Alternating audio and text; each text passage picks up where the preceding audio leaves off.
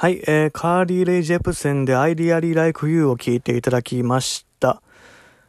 えー、カーリーに関しては僕はあんまり詳しくはなくて、ほんとこれは人から勧めてもらって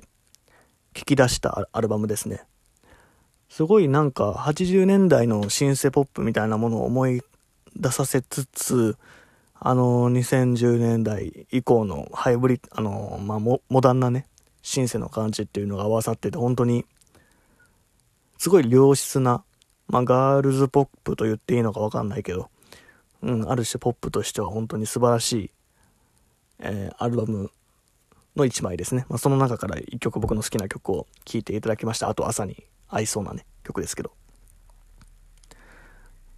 まあいろいろ朝っていうことについて喋ってきましたけど、えーと、どうでしょうかね。やはり皆さんは電車通勤が多いんでしょうかね。まあ、今はね、結構電車、満員電車とかでね、いろんなリスクあっていろいろ、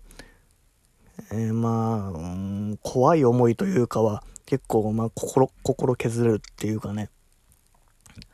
いろいろ苦労しながら、まあ、通勤してらっしゃる人も多いとは思うんですけど、僕も一瞬、1ヶ月ぐらいちょっと久々に電車でいろいろ、毎朝ね、動いてましたけど。まあでもやっぱ電車で聴く音楽ならではの良さっていうのもありますよね、なんか。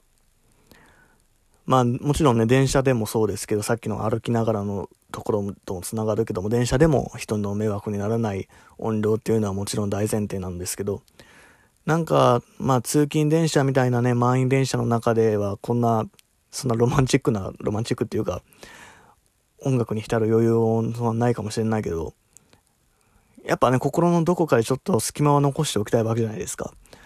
そういう意味ではやっぱりその音楽の存在っていうのはやっぱ重要なのかなって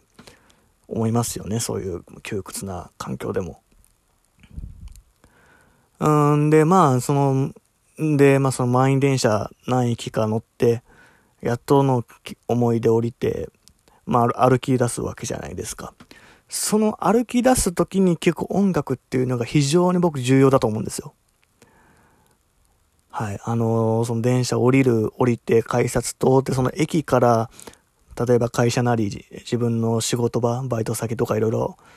そこに行くまでの道筋、歩く道道筋ですよね。そこで聴く音楽っていうのが非常にその一日を左右すると言っても過言ではない。これあくまで全部僕の中での話なんですけど、皆さんも一緒だったら嬉しいんですけど、どうでしょう？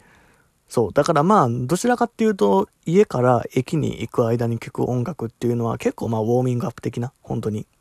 それこそまあ、昨日出た新譜何かなみたいな、昨日出たニューシンニューシングル？新曲？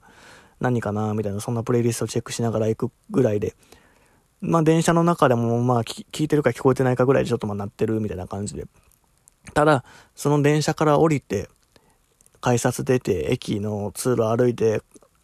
その目的地に向かうまでの歩いてる時に聴く音楽、この時は僕いつも本気で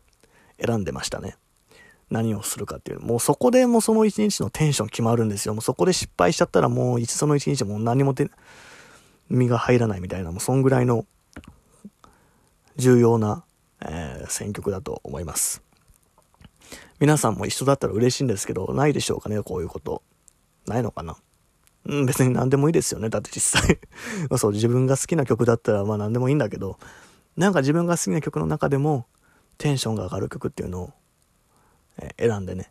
えー、流して、えー、聞くっていうのが僕の中で割と、ある種それが僕のモーニングルーティンかな。うん、そういうのだったような気がします。